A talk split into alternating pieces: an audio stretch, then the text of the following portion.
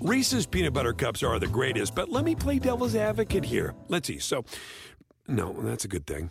Uh, that's definitely not a problem. Uh, Reese's, you did it. You stumped this charming devil. Everybody in your crew identifies as either Big Mac Burger, McNuggets, or McCrispy Sandwich. But you're the filet fish Sandwich all day. That crispy fish, that savory tartar sauce, that melty cheese, that pillowy bun. Yeah, you get it every time. And if you love the filet of fish, right now you can catch two of the classics you love for just $6. Limited time only. Price and participation may vary. Cannot be combined with any other offer. Single item at regular price. Ba da ba ba ba.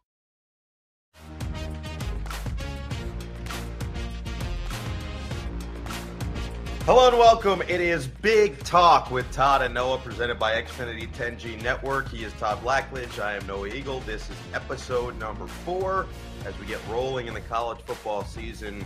And before we start, I need to at least alert everybody that there's currently a UN meeting happening right by my apartment in New York City. So if you hear sirens, it's not because I did anything wrong. It's because there are some important world leaders right Yep. near me. So th- I, I, I really I came back here on Sunday after we were in um, where were we this week? Man, you lose track of time after we were in West Lafayette. And yeah, so I get back from West Lafayette and I look and I'm like, wow, there's so much commotion. They must be thrilled. They must have loved the game on Saturday. no, no, no, no. It had nothing to do with me. So that that shows you where my head's at. But if that happens, I apologize ahead of time. Well, you know, my wife's actually in New York also and is in a hotel close to the park. And the last time she was there, she had a room overlooking the park, but not this time because there's too many dignitaries in the same hotel. So, yeah. Yeah, no, it impacts all of us. I, it, it's a it's a crazy amount of traffic. You know, there's a normal traffic and everything. It's gridlock every single day when this something like this happens. Anytime there's something like this, so uh, just an alert. And I'm glad to hear that Brittany's okay. And despite not having a view of the park, hopefully enjoying a beautiful fall day as it is right now in New York. And that's what we got in Purdue, by the way. It was uh, my first time there, your first time in quite some time in West Lafayette. Yeah. I really thought the environment was great. I thought the fans showed up, by the way, at, at Ross-Ade Stadium, and we knew it was going to be a sellout. They delivered as such, a- and Syracuse looked pretty damn good, all things considered.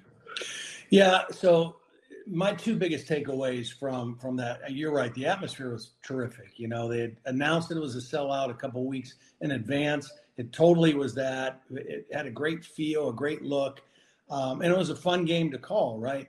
But but my observations, football wise, and we've seen this through the first three weeks already. Um, multiple turnovers in a game are difficult to overcome, especially if you have teams that are somewhat evenly matched. Uh, and you know, Purdue had problems taking care of the football. Hudson Card played well, but he had four turnovers. He had you know three lost fumbles and an interception. Their reliable tailback Mockobee fumbled it a couple times. So it's like you know that that's really hard to overcome. And then on the other side. Uh, you know, we knew about Garrett Shrader. He was even better than advertised, uh, you know, both as a runner and a passer. Um, they even could have made it worse because they had several drop passes in the game, deep shots that the ball was, you know, catchable and they couldn't come down with. So, but the thing about that for me is, and this is why I don't like preseason rankings and polls, is because we didn't know how good Syracuse was based on how they played against Colgate and Western Michigan, right? But against a good opponent in the Big Ten on the road, they were clearly the better football team from start to finish. And so now you come away from that saying, okay, this is a legitimate team. And if they can keep their quarterback healthy and some other guys, of course, they lost Oronde Gadsden already, which is a big loss. Um, but they're a good looking football team. Yeah, no Gadsden, no uh, David Wohlabaugh at that right tackle spot, but spot on with that game. And and then what about your overall takeaways for for week three? Because you went into this slate and you said, ah, who knows what it's going to look like, and then we got some pretty exciting games. We did. I, I mean, one of my first takeaways is some of the top teams were just kind of ho hum, you know, d- didn't look dominant, won and found ways to win. I mean, Georgia was trailing at half. You know, came back and played strong in the second half. Florida State struggled with Boston College on the road, you know, and then found a way to win. Uh, maybe none more so than Alabama. I mean, that was just an ugly game, a rain delay. You know, it was three to three for the longest time. They, you know, they played two other quarterbacks. Uh, neither one did very well. So, um, so there, there were a lot of games like that. I mean, there were a couple teams I thought that, you know, really stood out. I thought uh, Washington and Michael Penix Jr. looked explosive, you know, and, and continued the, the way they've been playing so far in the early part of the season. Uh, uh, but there were a lot of teams, you know, top teams who won, but didn't really win in, in impressive fashions. And, uh, but I think, you know, those are going to happen early in the season, particularly in matchups where they're heavily favored. And now we start to get more into the meat of the schedule. So you mentioned a couple of these games. The FSU one, let's just quickly hit on it because FSU obviously was one of the most impressive teams coming out of week one with yeah. what they did to start their season against LSU. Just dominance on both sides of the football. It looked like Keon Coleman was going to be the steal of the transfer portal, and he's played well through these first three weeks. But they go up big, and Boston College ends up coming all the way back after trailing 31 to 10. I guess the, the question for me is there are two schools of thoughts here, thought here for Florida State, and you kind of brought one up, which is they still found a way to win, which is what good teams do even when they don't right. have their best day. The other school of thought is okay, how concerned should you be with Florida State? So is there somewhere in the middle in what you're seeing out of the Seminoles? Yeah, I, I, mean, I think that they are definitely better. I think this is the best team that Mike Norvell's had since he's been there. But how good that is, I'm not sure. Uh, you know, we'll find out more with you know with the teams that they have coming up. You know, and I think that, uh, um, you know, are they are they a national championship contending team? Be hard for me to go there right now. Playoff team, however, you know, can they contend for the ACC championship and maybe be in, in position for that? Yeah, absolutely. I think they are there. Um, and, you know, again, you go on the road. Um, they got the big lead. They obviously got a little complacent. And BC, even though they had a slew of mistakes, you know, still found a way to make that thing really interesting and, and really close. And, you know, I really like Jeff Hafley. I think he's a heck of a football coach, but – you know that's a game where where they're just undermanned. They don't have the same athletes top to bottom that Florida State has, uh, but they sure competed well and competed at a high level in that one. Underman, you said slew of mistakes. Well, that was a school record for penalties, yeah. a mixed missed extra point, missed two point conversion in the fourth quarter, and a game they ended up losing by just two points. Alabama ends up finding a way to win, but uh, it was a slow, slow start. Mm-hmm. Jalen Milroe gets essentially benched from what we could understand. And Tyler Buchner comes in, starts. He struggles. Ty Simpson comes in, eventually leads them back to the win. And now it's going to be Jalen Milroe starting again this week as Nick Saban and Tommy Rees, offensive coordinator, just look for the right answers. I guess from a quarterback's perspective, from you, you know, we've seen this from Alabama with Jalen Hurts and how well he handled that, right? Getting pulled and eventually having to be thrust back in the role in the SEC championship, winning them that game, and right. eventually moving on. All of that. I'm not sure what Jalen Milroe's like. He's obviously younger than Jalen Hurts was as well, and he's less experienced. But from a quarterback's perspective, if you're Jalen Milroe and if you're Alabama, how do you properly proceed with what's gone on these first three weeks? Yeah. So what's going on there right now is is way different than what went on with Jalen Hurts and and in the past. Um, you know, I think they're struggling to figure out which quarterback they have that can actually give them a chance to win. You know, and that wasn't the case with with Jalen Hurts. I mean, uh, he obviously won a lot of games as a starting quarterback, did a lot of good things. The guy behind him, Tua, was just a better player, a better passer at that time, and gave them a chance to score more points and be more explosive. So the problem I think for Alabama right now is uh, it, it everybody's focused on the quarterback, but as I see them in the first three weeks, I don't think it's a great offensive line. And I don't see the dynamic kind of players at wideout and running back that they're used to having. So that puts even more pressure on a quarterback. I don't see, a, you know, a Jaylen Waddle. I don't see a Jerry Jeudy. I don't see those kind of guys, uh, DeVonta Smith.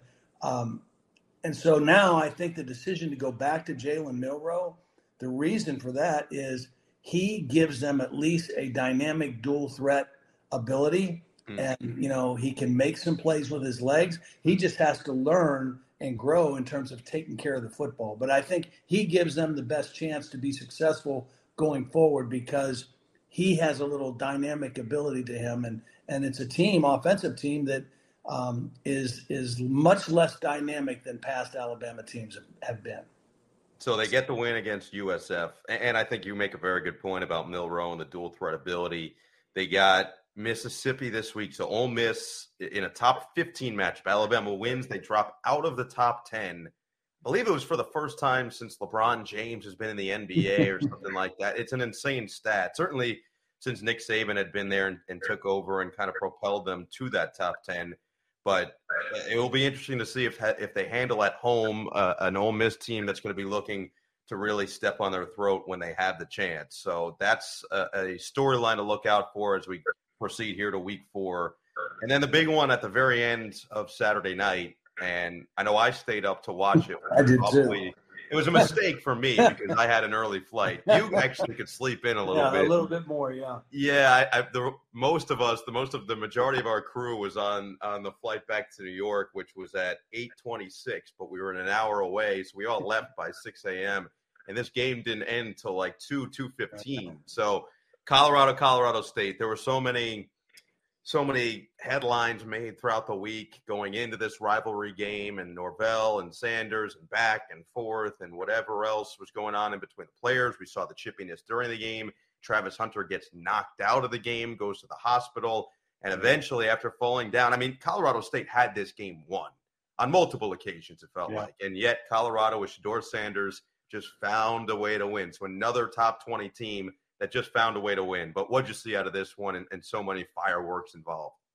Well, first of all, uh, I, I, don't know why Jay Norvell, you know, chose to do that during the week, you know, and kind of poke the bear or poke the buffalo, you know, yeah. and just and just feed and fuel, you know, Deion and that program, you know, to have any way to kind of make it personal because that seems to be what they want to do. They want to try to make everything personal, and that's brings out the best in them. So I'm not sure why he did that, but his team showed up ready to play.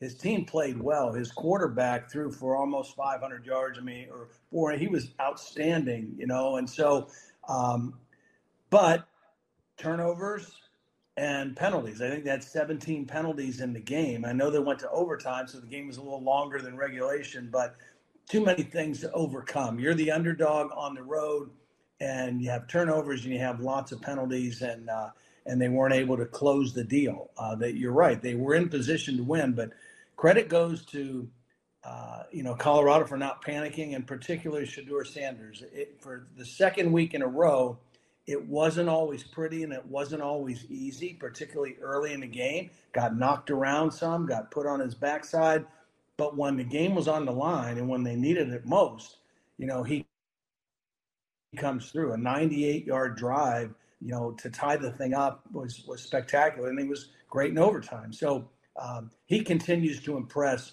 with his poise and his accuracy, and um, you know, just one more outstanding looking quarterback in the in the final year of what is now the Pac-12. Um, it's it's a conference loaded with quarterbacks, and we'll see a duel between he and Bo Nix coming up this week as as Colorado travels to Eugene. Yeah, no Travis Hunter for the next three weeks, which means no Travis Hunter for the Oregon game and next week for the USC yeah. game, which is really a bummer more for college football and certainly for that young man and, and the Colorado Buffaloes. We'll have to figure it out. And I do want to just hit on this real quick because Henry Blackburn was the man, the, the senior safety that hit Travis Hunter late in that. I think it was the second quarter. I'd have to go back and double check. It was in the first half. Mm-hmm. And Travis ended up playing through it for a little bit, and it was a lacerated liver that had internal bleeding, I believe, that caused him to eventually go to the hospital and now miss these next couple weeks. Doesn't sound to be serious, which is very, very good to hear. But the, the key part I want to hit on is I, I know this was reported that that Blackburn was starting to get death threats and he was starting to hear some crazy, crazy things from fans, which is what sports tends to do. It brings out our crazy side. It also brings out our emotional and happy side, which is it, it's the dichotomy of the two. But I do I, the the one thing that I love to see was Travis Hunter actually defending him online yesterday. Mm-hmm. You know, he was on streaming, I think, playing some video games, and someone, you know, a lot of people in the chat were, were saying some nasty things about Henry, and Travis was saying, "Listen, guys, I don't want anything said about him. That's just football, as far as I'm concerned. You got to get hit. It's what happens. I didn't feel like it was all that dirty or anything. I thought that was pretty cool for yeah. Travis Hunter, and I hope for for everybody's sake, and certainly for the Blackburn family's sake, that that people realize what they're doing is is ridiculous. Yeah, yeah, I, I, hope so too, and that is tremendous by Travis Hunter. You know, and the guys that are on the field are the guys that get it more than anybody else, right? They understand it's a violent game, it's a physical game. You you want to play every play, you know, between the whistles from from snap to snap, but sometimes you you know it, it gets extended and uh, you, that's what penalties are for, right? You get penalties for that, um, and you know, again, the whole world is watching Colorado right now, and not just football people. I mean, just people all over the place have eyes on you know Colorado and Deion Sanders and what that team's doing, and so you know something like that is going to stir up a lot of people, maybe that aren't aren't necessarily your your normal football fans too. No doubt. So Colorado with another victory. Now, can they remain unbeaten against Oregon this week? That'll be a fun storyline to watch. Some other just scores to to keep everyone updated. Georgia stays perfect at number one. They survive a scare against South Carolina. They were down at halftime, eventually winning 24 to 14. That defense comes through as always and shuts out the Gamecocks in the second half. Florida beats number 11 Tennessee, uh, which I know a lot of people were looking forward to seeing how Tennessee would fare after their fantastic season last year, in Florida with a, a massive win. And after the way they started week one to come through now week three was was really nice to see for the Gators. Missouri beats Kansas State on a Harrison Mevis, what was it, 61 yard field goal? Absurd. 61 yard walk off. Yeah, that, that kid's, by the way, that kid feels like he's been there for 18 years at this point. Feels like he's paying child support to the program. Yet he knocks through that field goal. I mean, he's been a stud since he walked on campus, and they win at 30 to 27. So, so big wins for Missouri, big win for Florida, and a nice job by Georgia just to survive and remain on. Yeah. You know, I, I want to just mention something about the Florida win. I mean, probably the most significant win for Billy Napier since he's been there, right? And Graham Mertz played well, the transfer quarterback from Wisconsin, but uh, but a huge win for Billy Napier, and and uh, hopefully because there's there's been some noise in the in the system about him and whether things were going in the right direction or not for the Gators.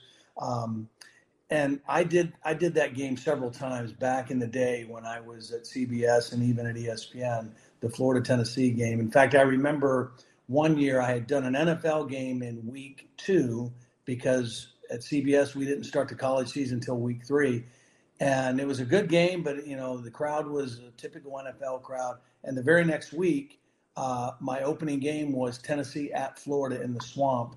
And it was so loud. I mean, and hot and muggy and loud. And Alex Brown was playing defensive end for uh, Florida at that time. And I think he made himself a first round draft pick in that game. He had five sacks, and most of them were the result of the fact that he was so quick off the ball and the noise was so deafening that the left tackle had no chance, couldn't get out of his stance to block the guy. And uh, but I'll never forget. And and watching that game this past weekend, uh, the swamp hasn't been that loud in in, in several years, and they kind of got that back uh, in that game on Saturday, and it, it paid off for them. Massive win. Absolutely massive win. Some crazy things in the SEC. And so we'll see if Florida can keep the momentum going as we head towards week four. BP added more than $70 billion to the U.S. economy in 2022. Investments like acquiring America's largest biogas producer, Archaea Energy, and starting up new infrastructure in the Gulf of Mexico. It's and, not or. See what doing both means for energy nationwide at bp.com slash investing in America. Reese's peanut butter cups are the greatest, but let me play devil's advocate here. Let's see. So, no, that's a good thing. Uh, that's definitely not a problem. Uh, Reese's, you did it. You stumped this charming devil. Everybody in your crew identifies as either Big Mac Burger, McNuggets, or McCrispy Sandwich, but you're the filet fish Sandwich all day That crispy fish, that savory tartar sauce, that melty cheese, that pillowy bun.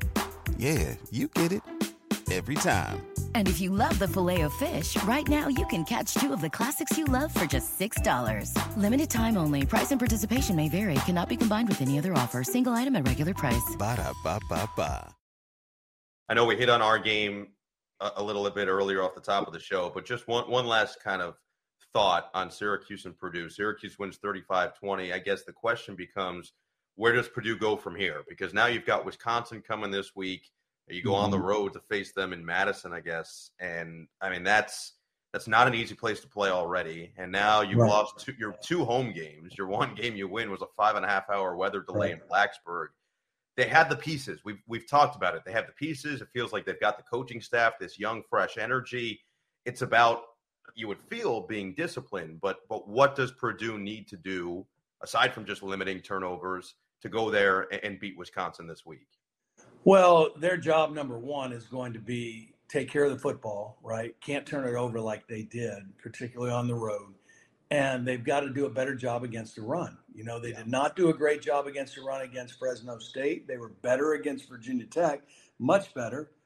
But then it kind of came up again against Syracuse. You know, Syracuse ran for 271 yards. Now, granted, 200 of that, or almost 200, was the quarterback. And Wisconsin doesn't pose that same threat as far as the quarterback run game, but you know they're going to test that Purdue defense and see if they can stop the run. They've got two really good backs. Wisconsin's always been able to run the football. I think the biggest difference with the Badgers this year is they, they've got a quarterback and skill guys on the outside that if you really load up to stop the run, I think they feel confident in their ability to play that game and throw the football as well. But but job number one for Purdue on the road is going to be can we stop the run? Can we minimize the run and, and at least try to make Wisconsin uh, one dimensional? Purdue again, 0 2 at home. Can they somehow find a way to keep getting wins on the road? And and look, they started one and two last year and ended up winning the Big Ten West. And and Right. all three of the games they've played have been out of conference games against three non Big Ten high level opponents. And we saw that Fresno State continues to look strong through these first couple of weeks. So I, I would say it's far from over for Purdue, and I think Ryan Walters and company know that. And, and by the way, you mentioned Garrett Shrader's rushing numbers just to solidify them: 195 rushing yards and four touchdowns for Syracuse's quarterback on the ground. Just a a really fantastic and jaw dropping performance on so many levels. You, you had mentioned in one of your takeaways for the week. Washington, how great they looked against Michigan State. There's a lot going on with the Spartans right now, but Washington just went there and they took care of business, 41 to 7. And Michael Penix Jr., 473 yards, four touchdowns. He just looks so comfortable right now. And his two receivers are absolute studs on the outside. Yeah, you know, they lost their best running back before the season started to injury, and you wondered if that was going to slow the offense down, but so far it has not. And, uh, you know, he's playing at an elite level. He's got great receivers, maybe might be the second best receiving core in the country outside of Ohio State. Um, and then, you know, you wondered, I mean, how good is their defense going to be? Well, I don't know how great Michigan State is on offense. Um, but to go on the road like that and and to be able to you know shut them out for most of the game, hold hold them to seven points uh, to complement your your explosive offense. Uh, Washington's impressive right now, um, and certainly going to be a, a team to reckon with in the Pac-12.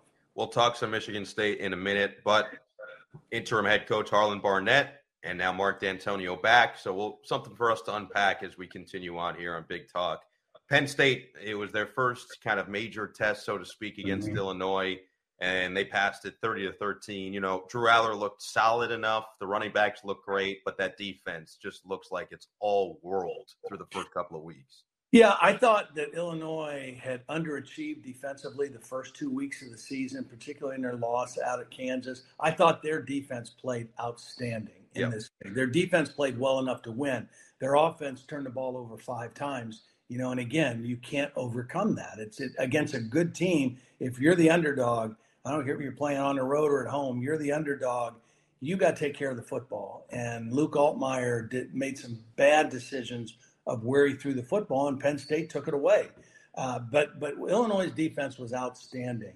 Um, Johnny Newton, the defensive tackle for them, uh, he dominated the game. I mean, he Penn State could not block him, and I think because of that, the running game was not as explosive as it has been. And Drew Allar kind of looked like a freshman for the first time this yep. season. But they found a way to, to make the plays and, and hang in there. And, you know, sometimes it's not going to be as pretty as you want it to be, and you, you found a way to win. The defense kept serving them up with the turnovers, and ultimately they, you know, they won the game handily. Now, you know, now they go back home, but they'll play an even better defense and an, and an even sterner test with the Iowa Hawkeyes coming in. So, you know, two weeks in a row, I think for young Drew Allar, um, he's played well. Um, he had some some problems last week, and he'll be presented with a, an even bigger challenge this week at home against Iowa. Yeah, a game that we're gonna unpack even further here in a minute. So just some other scores to get through. Wisconsin gets past Georgia Southern, no problem, 35-14. Braelon Allen and Tanner Mordecai both rushed for two touchdowns apiece. So that running game continues to be sound. The quarterback getting involved in it as well. Iowa, as mentioned, they get a win and scored 41 in the process. Wow. They beat Western Michigan 41 to 10, and Nebraska, Northern Illinois. Uh, Jeff Sims did not get the start, uh, nursing an ankle injury, and Nebraska finds their way through. And then UNC de- defeats Minnesota 31 to 13. So the first loss for PJ Fleck and company and Drake Maye continues to look impressive. But if you want to hit on Iowa and their scoring, if you want to hit on one of these other ones, there's a lot of a lot of Big Ten impact here as we continue on the slate and get close to conference play here. Yeah, well, I, you know, congratulations to Matt Rhule in Nebraska getting their 100%. first win. You know, I mean, uh, they they played well in the opening loss to Minnesota on the road turn the ball over. That cost them. They go to Colorado for the first half. They really had stymied that Colorado offense. Turnovers, their defense wore out, you know, and they end up getting beat pretty bad uh, in the second game. This week, no Jeff Sims. He's he's injured, and the guy that came in, this Haarberg, I, I saw him in the spring. He is a young, big time athlete, like a like a almost multi-sport athlete in high school. Went to a very small high school in Nebraska. He was a big-time recruit. Um, I don't know if he's a pure passer, but he's a dynamic athlete, and and obviously gave him a little bit of a spark coming in last week. Had to kind of finish the game on the road at Colorado. Got to start this week, so it'll be interesting to see what Matt Rhule does with the quarterback position going forward. Uh, but a good win for them nonetheless. And you mentioned North Carolina. Um, you know that's a really good win for them. Uh, yeah. I mean, beating South Carolina was a was a great win. You know, it's a border rivalry game, but but then uh, you know Minnesota they don't beat themselves. So if you're going to beat Minnesota, you have to do the little things right. You got to be good in all the other you know the aspects of the game, third down and turnovers and short yardage and goal line, all those kind of things. And so that was a that was an impressive win uh, for North Carolina, and Drake Maye continues to play well.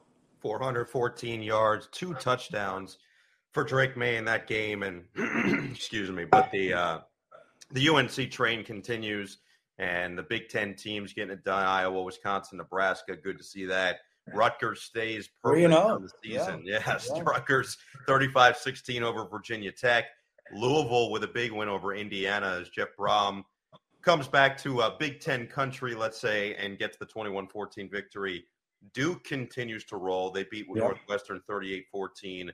And then Ohio State and Michigan, they get their job done. Ohio State finally looks as dominant as expected 63 10 over Western Kentucky and Michigan over Bowling Green 31 to 6 and we'll we'll kind of dissect some of those as well but if you want to give Rutgers the pop I think they deserve it 3 and 0 to start the season for Greg Schiano and that defense so far has been stymieing their opponents through the first couple games of the of the season yeah, that's been that's been cool to see. You know, I like Greg Schiano. It's not been easy. You know, he he got it done his first go round there at Rutgers and did something that people didn't think he could do.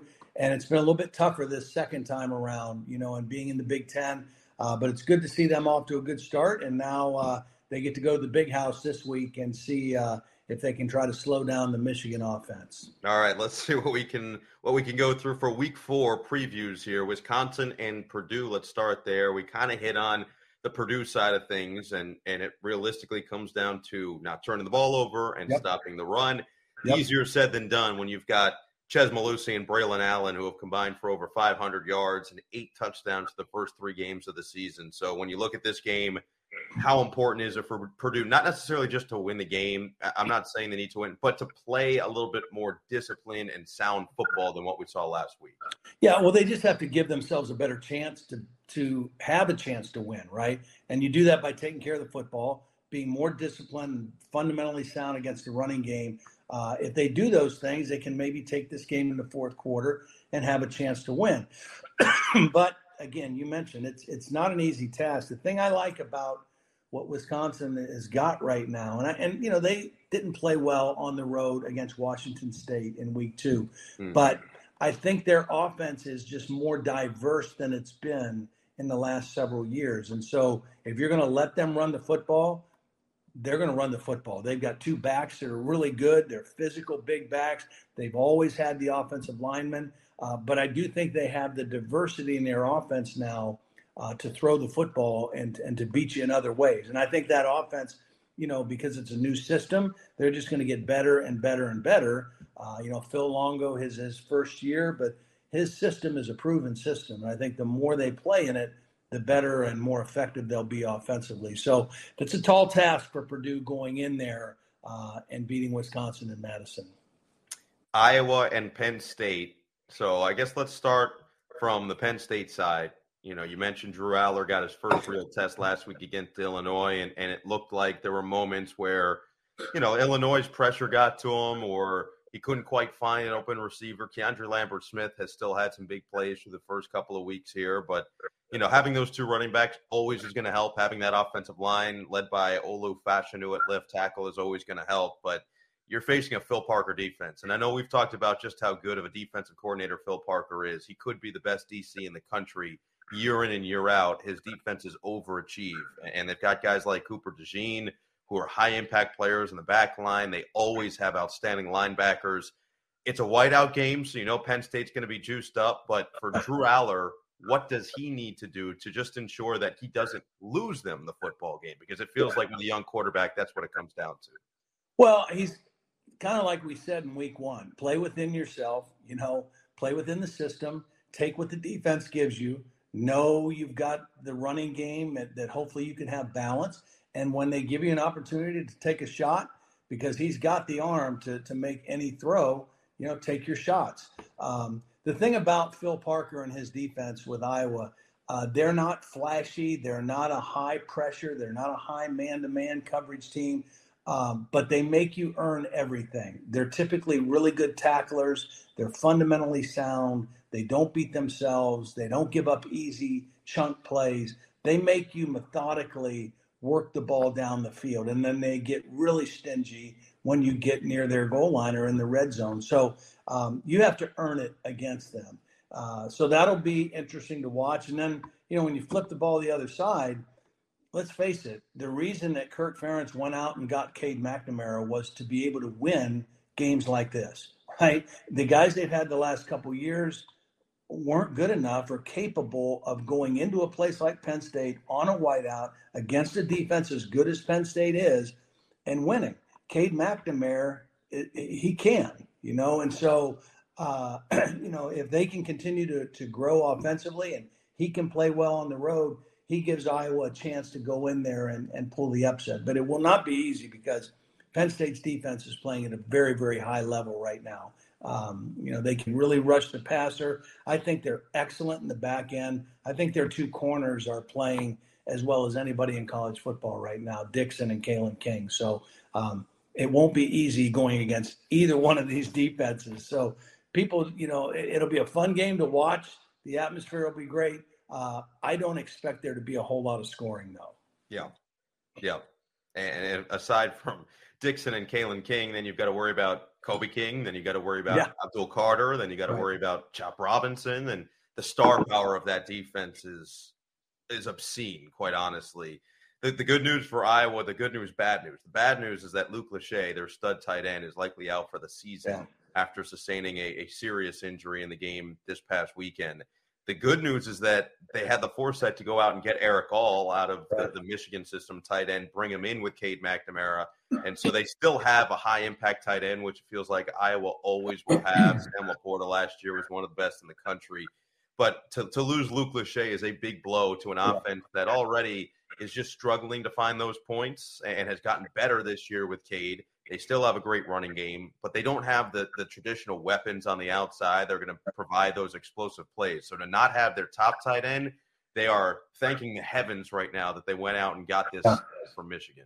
Yeah, and he's a good player. I mean, yes. this, this is an offense that typically utilizes multiple tight ends in their run game and their pass game. So they'll definitely miss Lachey and and you know his skill set and what it allowed them to do with multiple tight end sets. But uh, yeah, Erick All is, is a really good player, and it's fortunate that they have him.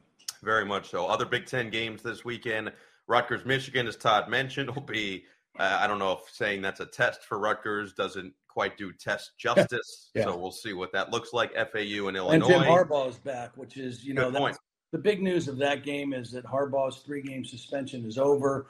He's back. I read an article this morning where he was saying that he thinks he's a better coach having sat out these first games and watching from a different perspective.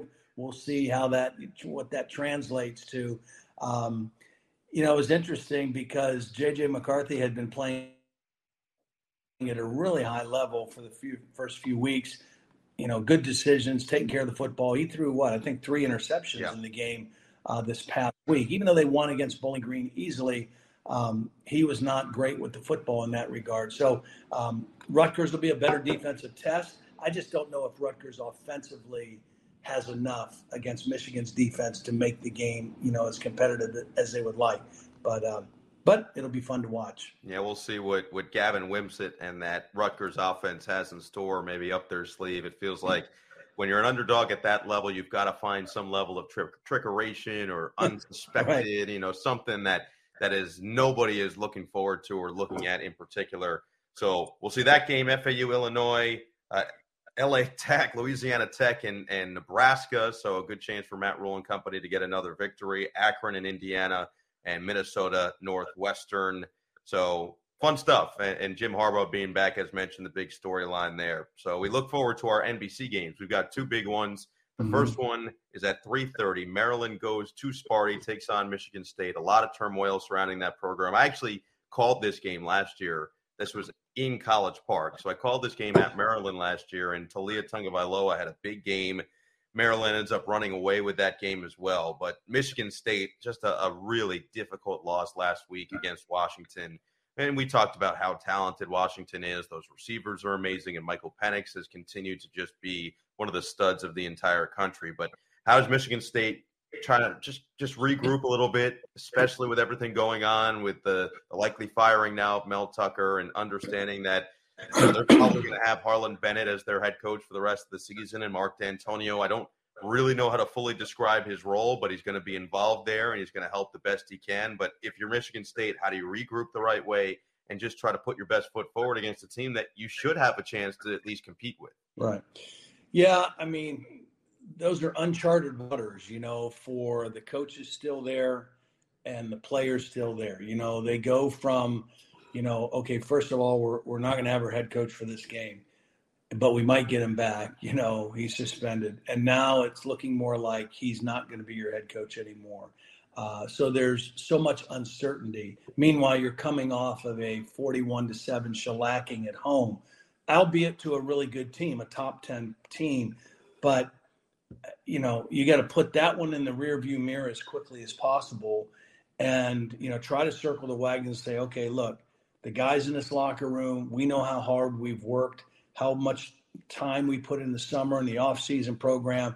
And regardless of the turmoil surrounding our program with, from a coaching staff standpoint or head coaching standpoint, we still got to go out there and play. And we've got pride, and we're a Big Ten team, and so we, you know, we start off with a with a Big Ten opponent in Maryland coming into our house. So, uh, you know, they just got to figure a way to you know to regroup and and kind of bond together and, and play. I mean, um, it's interesting with Maryland. You know, for two weeks in a row, they go down 14 to nothing before they wake up and decide to, you know, get going offensively. And yep. they've gotten away with it, you know, the last two weeks, but um, that's not a recipe for success down the road. You know, they need to be a little bit faster starting than that. But uh, but when they get rolling, um, between the passing of Taulia and the running of, of Roman Hemby and Littleton, I mean, they they're they're an explosive offense. And I think defensively, when we saw them, uh, we thought they were better than than advertised or or better than we maybe thought. So uh, Maryland is, you know, they feel like this is their year to kind of make a jump. And one of those teams that they would like to jump over, uh, you know, for real is Michigan State because they're they're chasing those other three teams in the Big Ten East and and Michigan, Ohio State, and Penn State. Yeah, and that game we did two weeks ago against Charlotte, they may have given up 14 to start the game, but only seven of those came from the defense. The other one, the pick right. six from Taulia. Right. So defensively, right. they've been impressive. And if Taulia and the offense can, can continue to click, and to your point, start a little bit quicker, because they end up dominating Virginia on Friday this past week. The final score is 42 to 14. So uh, once they wake up in the best terms and once they kind of find themselves and remind themselves, oh, wait, no, no, we're more than capable of doing right. this, Mm-hmm. they show just how dangerous they can be. So that one, 330, NBC, we've got all the coverage for that. Across America, BP supports more than 275,000 jobs to keep energy flowing. Jobs like updating turbines at one of our Indiana wind farms and – producing more oil and gas with fewer operational emissions in the Gulf of Mexico. It's and, not or.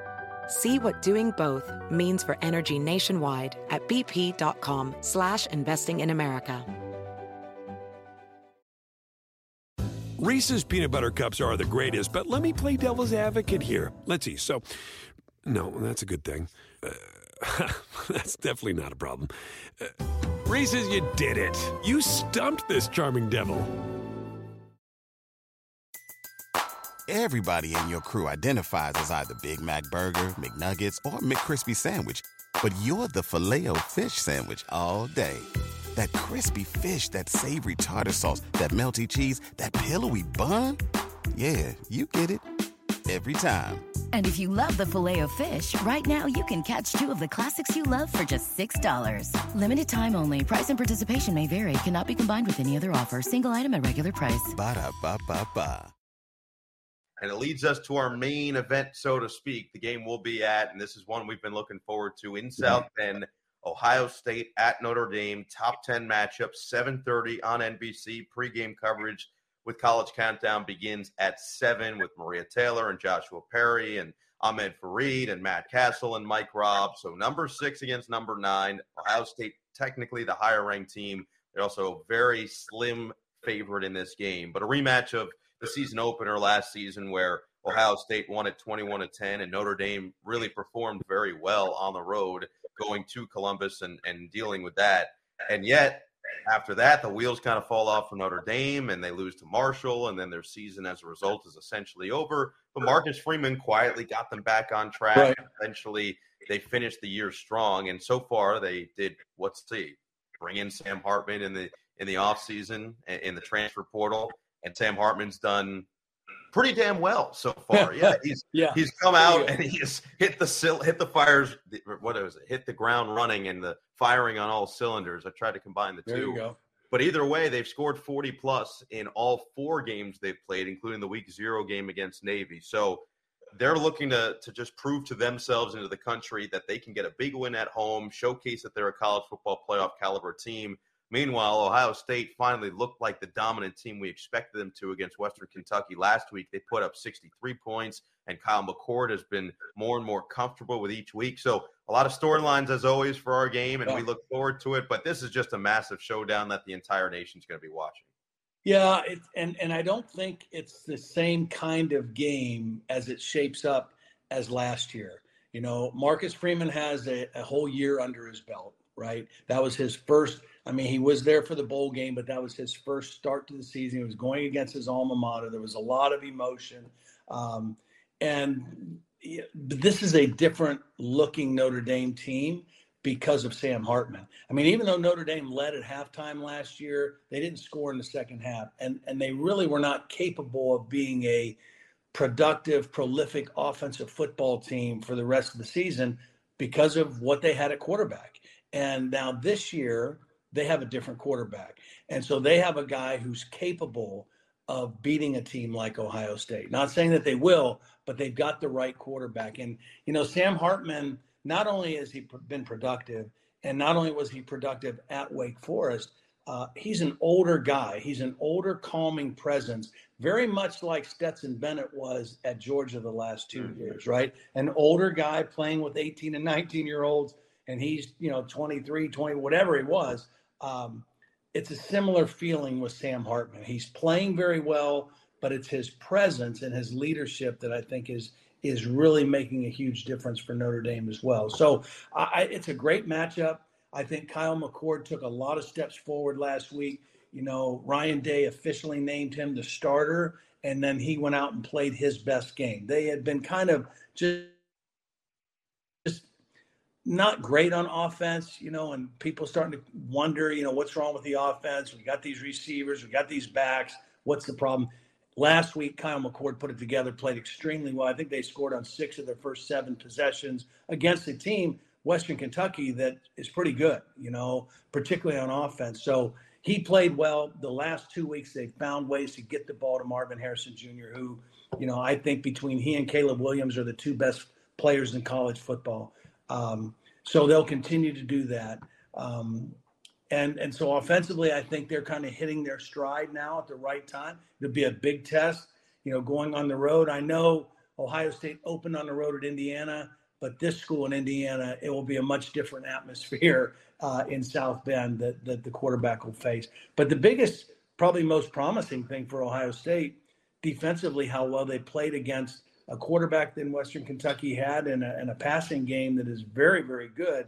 Um, and they held their own. They held them down well under their average and, uh, you know, kept them out of the end zone. So, uh, very promising going into this matchup with Notre Dame feels like one of the biggest matchups in the game is the Ohio State defensive front against this Notre Dame offensive line that has yeah. maybe the best left tackle in all of college football. It feels like Joe Alt and Olu Fashanu, and there are a couple other names, but Joe Alt is outstanding, a clear All American. And then you've got Blake Fisher on the other side. And offensive line wise, Notre Dame has been a different level to this point. Now, their opponents have been at a different tier than what they're going to see, but their running game with Audric Estime leading the way. And then if you look at their depth chart, it's actually hilarious because it's Estime clearly number one, and then four guys or yeah. or or right. And I would I, normally you'd look at them and be like, no way. And then when I did the game in week zero against Navy, it's like, no, they actually play all five guys, and all five guys contribute at a high level. Biggest reason is because their offensive line is is just wonderful. And then on the other side, you've got a defensive front for Ohio State that has looked really stout to this point. So, how do you see that matchup going as we get closer to, to game day and, and looking towards what, what really we could see yeah. on Saturday in South Bend? Well, I mean, that's that's the key to the game, right? Is is what happens in the trenches. Uh, that you know, in a game like this, two heavyweight teams, who wins the game in the trenches is going to determine the outcome. Uh, I mean, Sam Hartman gives them a great chance at quarterback. Kyle McCord is the quarterback, you know, the new quarterback. Um, Ohio State's got a lot of skill, but who wins the game in the trenches is, is going to determine the outcome of this one. And uh, it, will be interesting because, you know, both teams want to be able to be balanced on offense. Both teams want to be able to run and pass. And, and both defenses are going to try to limit that and try to make a team one dimensional.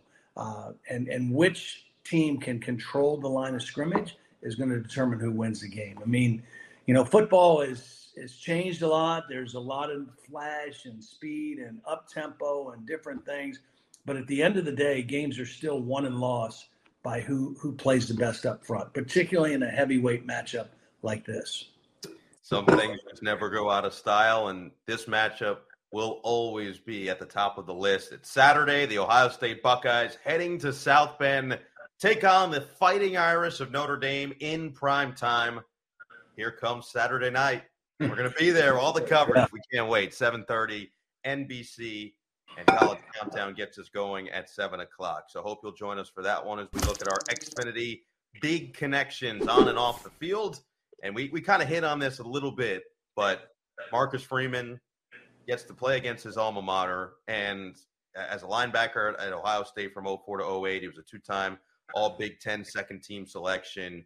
Very, very short cup of coffee in the NFL. Had to cut it short because of injury, and then has come back to be just a highly successful coach. And already in year two at Notre Dame, looking like he took clear lessons from year one, looking like yep. he understood and learned from those mistakes early. And when you talk to him, you can hear just how thankful he is that he made those mistakes up front in his first year, not in a maybe massive moment towards the end of year one where he had an opportunity because now he feels like he has the team to really compete. But with all that being said, I just know how difficult it is. I don't care who you are. I don't care how many games you've called. I don't care how many games you coached. I don't care how many games you played in whoever you are going up against an alma mater or a former team, that that's never easy to do. There's always emotion involved. I think it's going to be the case for Sam Hartman later this year when Notre Dame faces Wake Forest towards the end of the season. And so, how does Marcus Freeman handle it maybe differently than he yeah. did a year ago? I think that's one of our main question marks heading into this game. Well, I, I think he's a, a more mature head coach right? I mean, this is the second time now, so it won't be nearly as emotional as it was the first time. Won't be nearly as emotional as it was going into Columbus to do it as it will be, you know, being at home in South Bend. I think he'll handle that part of it fine. The other thing is he's just matured as a coach because he's got more games under his belt and his team this isn't the opener like it was last year. They've got four wins under their belt right now so they they feel like they are pretty good. They got a good understanding, a good feel for their team and their personnel. Uh, they, they don't have the question marks about their team maybe that they had going into a week one matchup a year ago. So it's it's very different, and I think Marcus Freeman will handle it in uh, in a, and his team will handle it in a much better fashion. Plus, Sam Hartman gives them a chance uh, to be different and and to hope for a different outcome than they would have had last year. Couldn't agree more. And then speaking of his team, there is the other Xfinity big connection on and off the field, and that would be Javontae Jean Baptiste, who transferred in this year to Notre Dame from Ohio State at that defensive line spot. He had 53 total tackles, eight sacks for the Buckeyes. He already has 15 tackles for Notre Dame through the first four games, and that was the key for him. Got a chance to talk to him before that Navy game, and, and he said he looked at this opportunity with Notre Dame as a place to still play even more than he did probably in Columbus and compete for the college football playoff, compete for national championships. He has felt that culture since getting to South Bend. But again, you're going against your former team, and for him, his former teammates, that's going to feel a little bit different.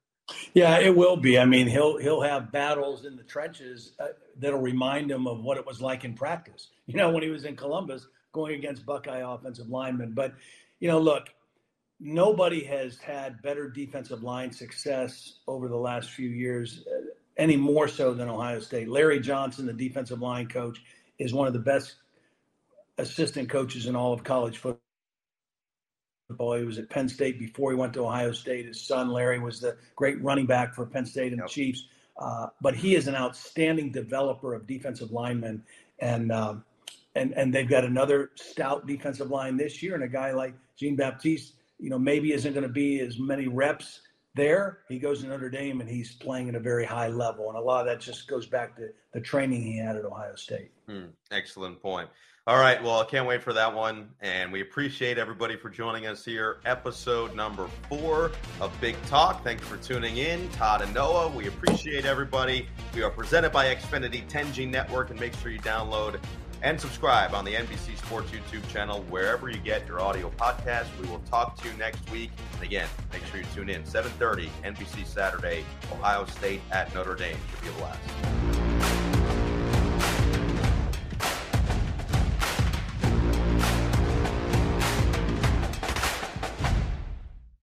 Reese's peanut butter cups are the greatest, but let me play devil's advocate here. Let's see. So, no, that's a good thing. Uh, That's definitely not a problem. Uh, Reese's, you did it. You stumped this charming devil.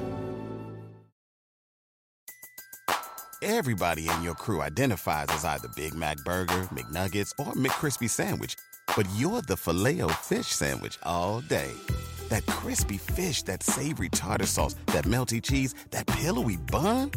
Yeah, you get it every time. And if you love the filet of fish, right now you can catch two of the classics you love for just $6. Limited time only. Price and participation may vary. Cannot be combined with any other offer. Single item at regular price. Ba da ba ba ba.